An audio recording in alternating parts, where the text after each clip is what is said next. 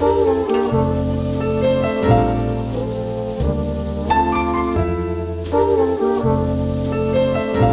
and welcome to Oats for Breakfast. Oats for Breakfast is affiliated with the Socialist Project, an eco socialist organization based in Toronto.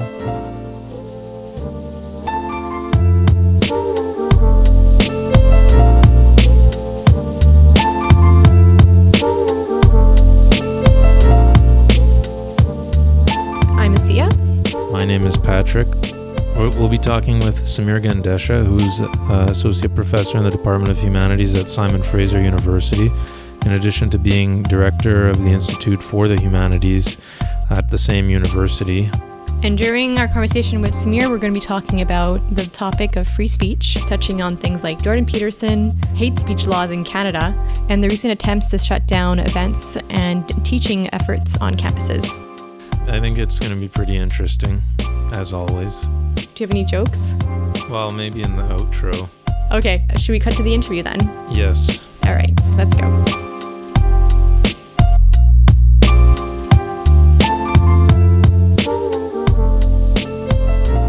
So we're sitting with, uh, well, we're sitting with over the phone with Samir Gandesha, who is an associate professor in the Department of the Humanities at Simon Fraser University. Hi, Samir. Hi. Why don't we jump right into it? And um, Sure. you've been uh, pretty vocal um, as a writer and both as the director of the Institute of Humanities on the topic of uh, free speech. Why is it important for us to take it seriously today?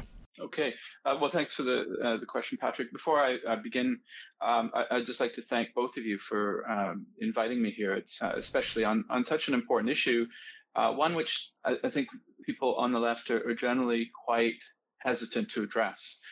I suggested uh, that we should have a, kind of forum within the institute uh, where we have a number of perspectives on the question, and the the caginess and, and, and anxiety that this provoked was quite uh, unbelievable to me. So it's it, it's quite a hot button issue, and, and hopefully we can sort of work through it and discuss it in a contextualized way. And that's where I'd really start, which is context and history.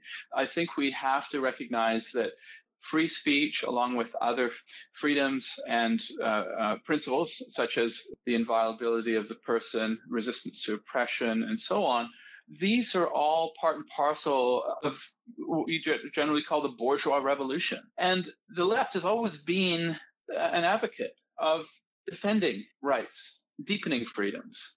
Uh, and I think that this is important to recognize. Um, so I think this is really part of the, the historical background of, of free speech.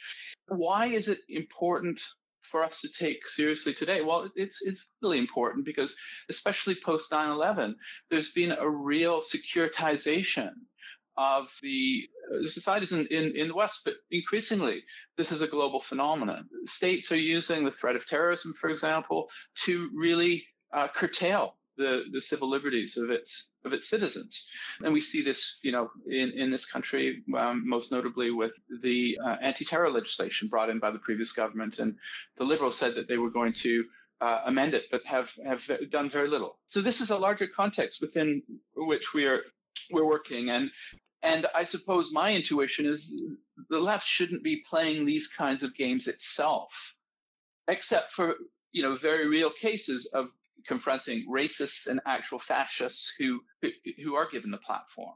But it seems to me that that becomes so over overextended, or there's a degree of overreach that becomes really quite self self defeating. Uh, about a year year and a half ago now, maybe, there was this whole flurry of events surrounding um, Jordan Peterson on the one hand and um, a Laurier TA by the name of um, Lindsay Shepherd. Lindsay Shepherd, that's Shepherd. right. Yeah.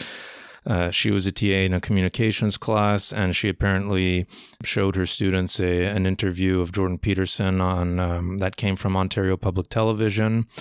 Yeah, TVO. Yeah. And so Shepherd showed that, and then apparently somebody told on her, and uh, she had to face her course director. Yeah. You know, how are we supposed to make sense of everything that happened here? Uh, do you have a do you have any idea of how to sort of cut through the noise on this kind of a whole uh, event? Well, you know, it's um, it's a tough one because uh, I think that you know there's two approaches to take. One is to sift through the minutia. She said there were these false claims about what what's you know students com- complaining and so on. So it, it becomes a really kind of uh, tangled narrative. But I, I think there's another way of looking at this, and, and that could be that this is part and parcel of a, an overzealous attempt to protect students from confronting views that they might disagree with, that they might find offensive, be hurt by.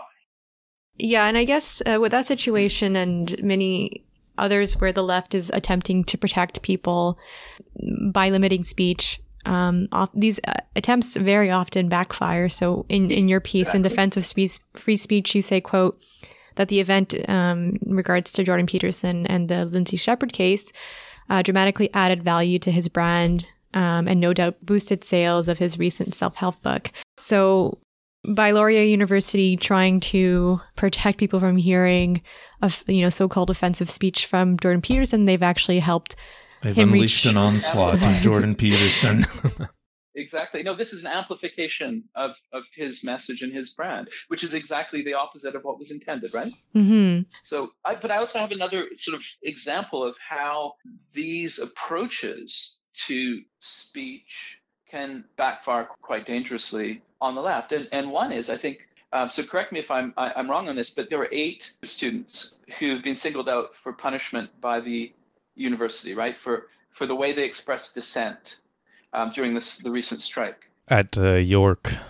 At York, yes, yes. And one of the things that the president said was that these students created an unsafe and disrespectful environment. So here you have the whole discourse of safe spaces being used to target genuine, meaningful, and vital dissent. I, guess kind of talking about safe spaces. So I, definitely um, sympathize with someone wanting to enter a university environment and feel as though they're not going to be attacked. On the other hand, as we've seen, it's very hard to create safe spaces and also have a true environment of, of freedom of speech. And so how do you how do you balance between what is genuine invocations of free speech or just kind of attacks? Yeah. I'm not advocating a um, context in which people are at each other's throats, which means that those who have the least power uh, become victimized. It, it is fundamentally based on uh, on mutual respect, and if that mutual respect is is is violated, then there has to be something will be uh, done about it.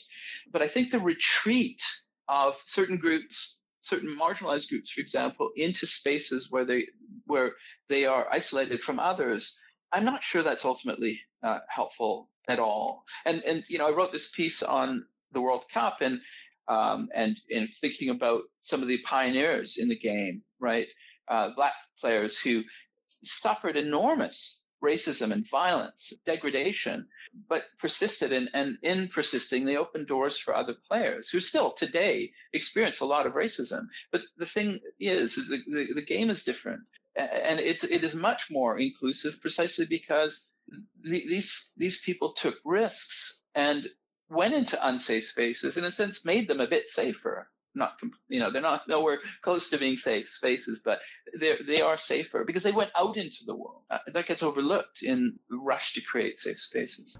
While there seems to be a paradox to this politics of safe space though because while the the left is often caricatured as claiming the right for this safe space I actually find it's the right that is the mo- that is uh, usually invoking it the most. For example, the the refusal to have honest debate. For example, between someone say like Jordan Peterson and Slavoj Žižek. Peterson totally refuses to have a debate with this person. You know, in the meantime, they have their safe spaces as well on the internet, on YouTube, on the Ben Shapiro show, on the Dave Rubin show, where it's just an echo chamber for themselves. Um, you know so how how do we break that that bubble to have a genuine confrontation of ideas?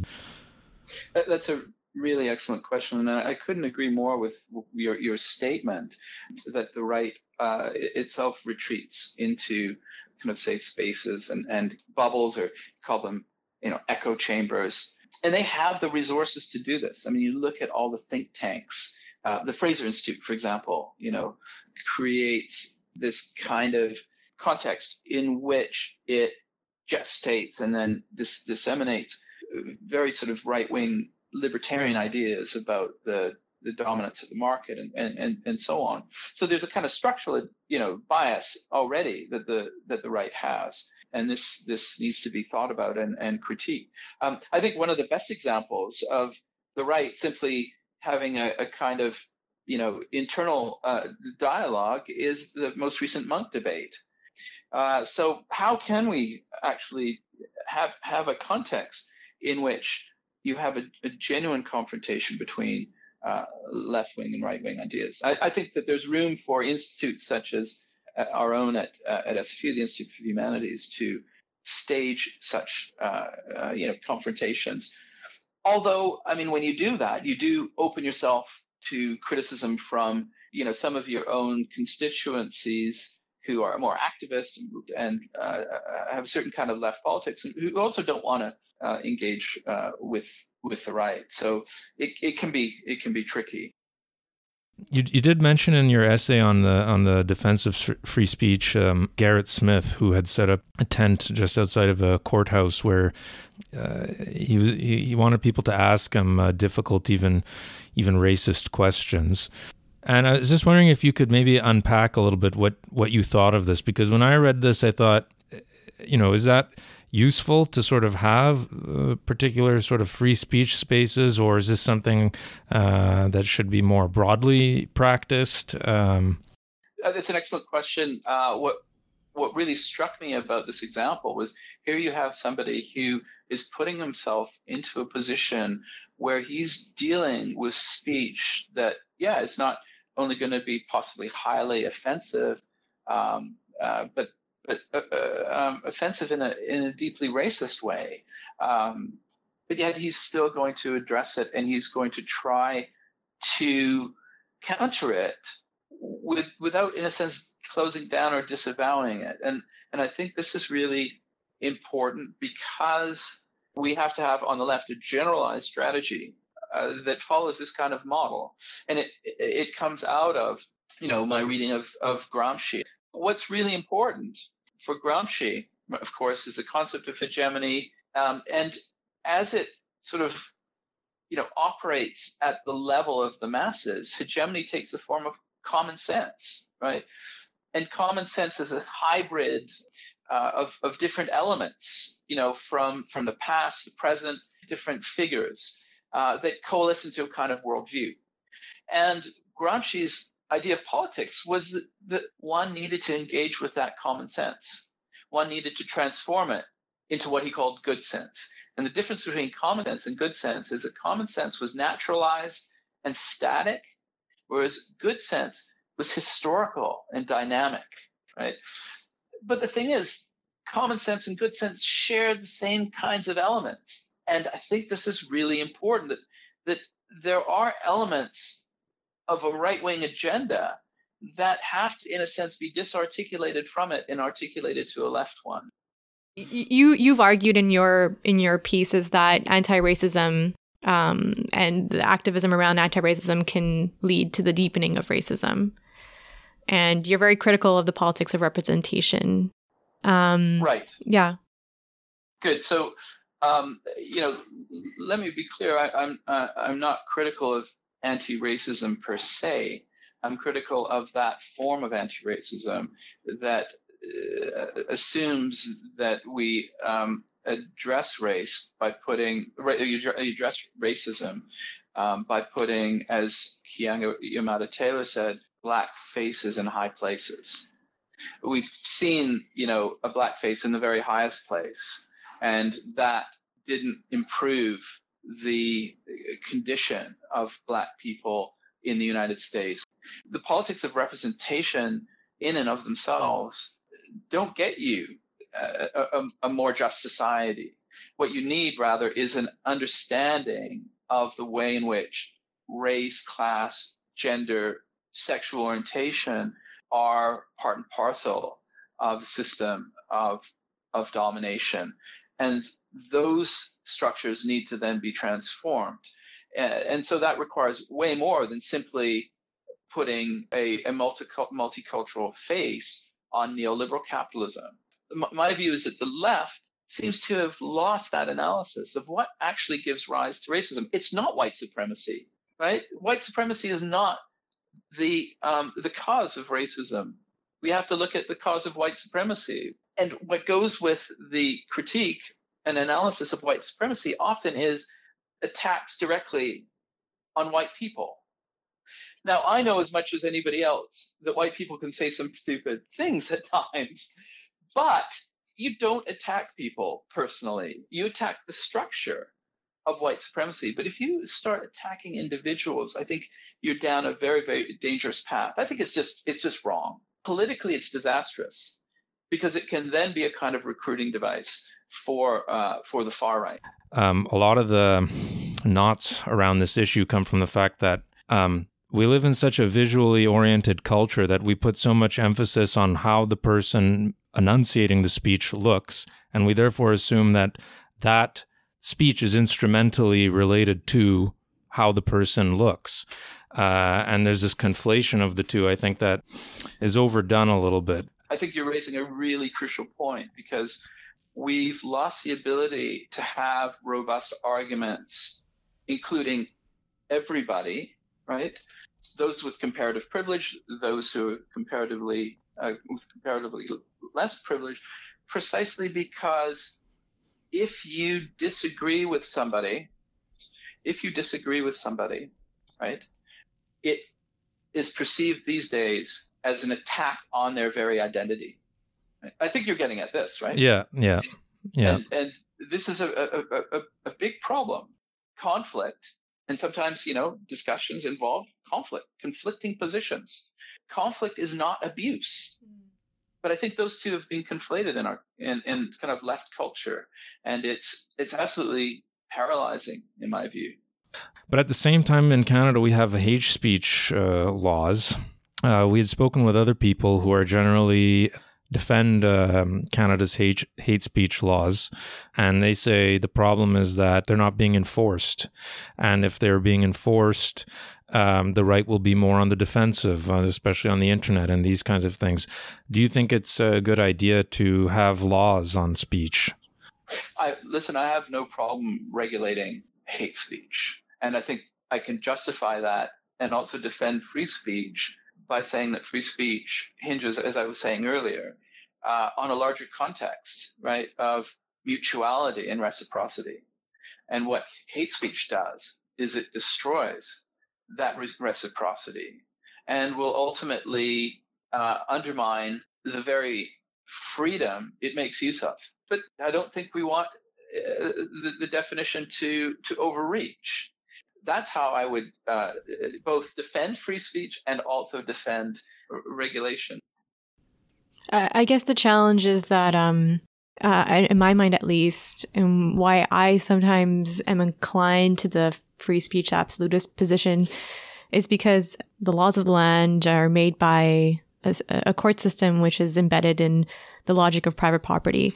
And so I wonder about, you know, if these judges who have a vested interest in maintaining the system that employs them, how how can I ensure that these judgments will allow people with truly transgressive and uh, transgressive things to say like how can i make sure that they'll be like truly protected in that in the system where there's a vested interest to not protect them?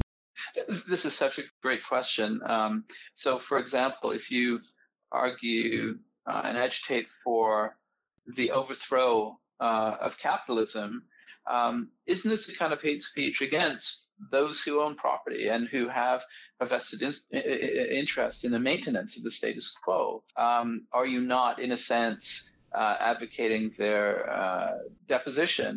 So I think this is a, an excellent question, and this is one of the motivations for me to defend free speech um, as far as I can, precisely because it's again and again deployed against the left.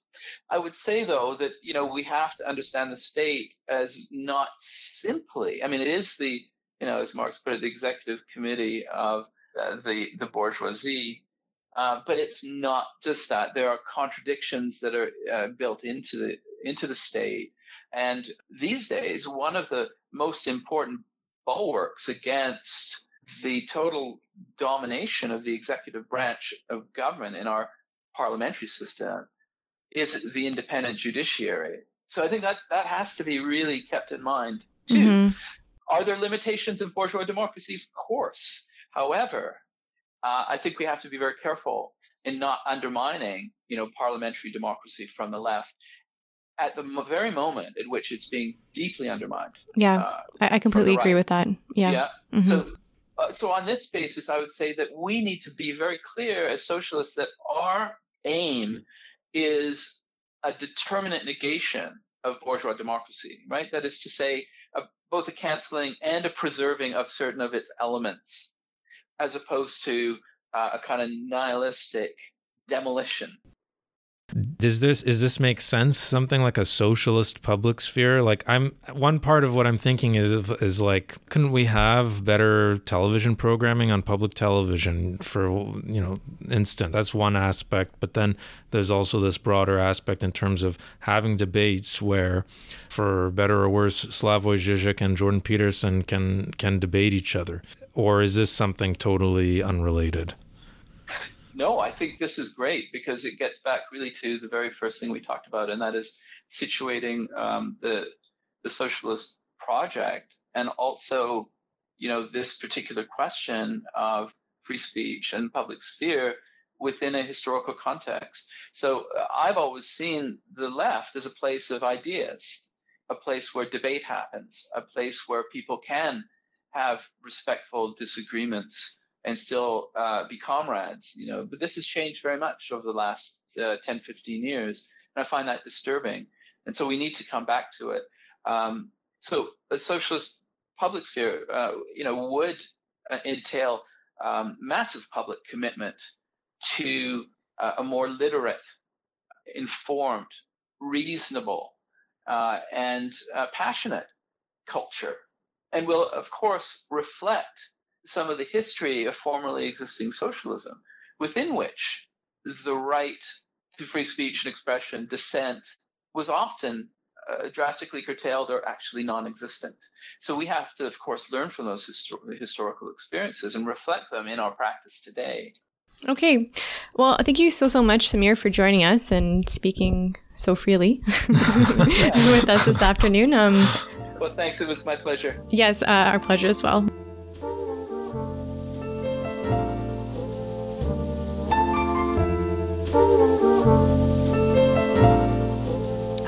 So, what did you think, Patrick?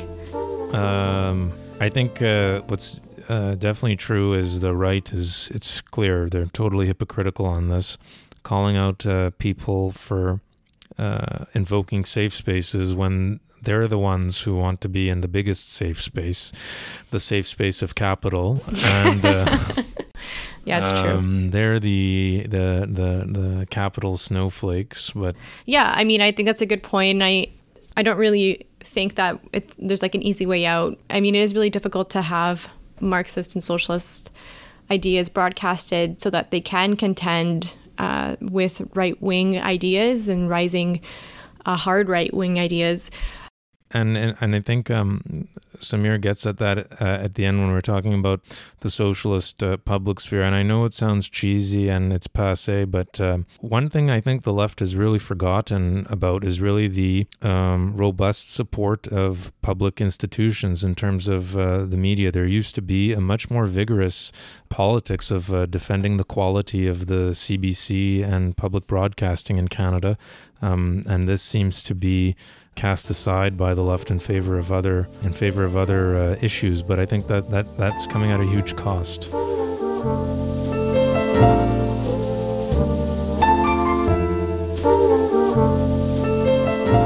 So, thank you for listening to the Best Breakfast Theme podcast, Oats for Breakfast.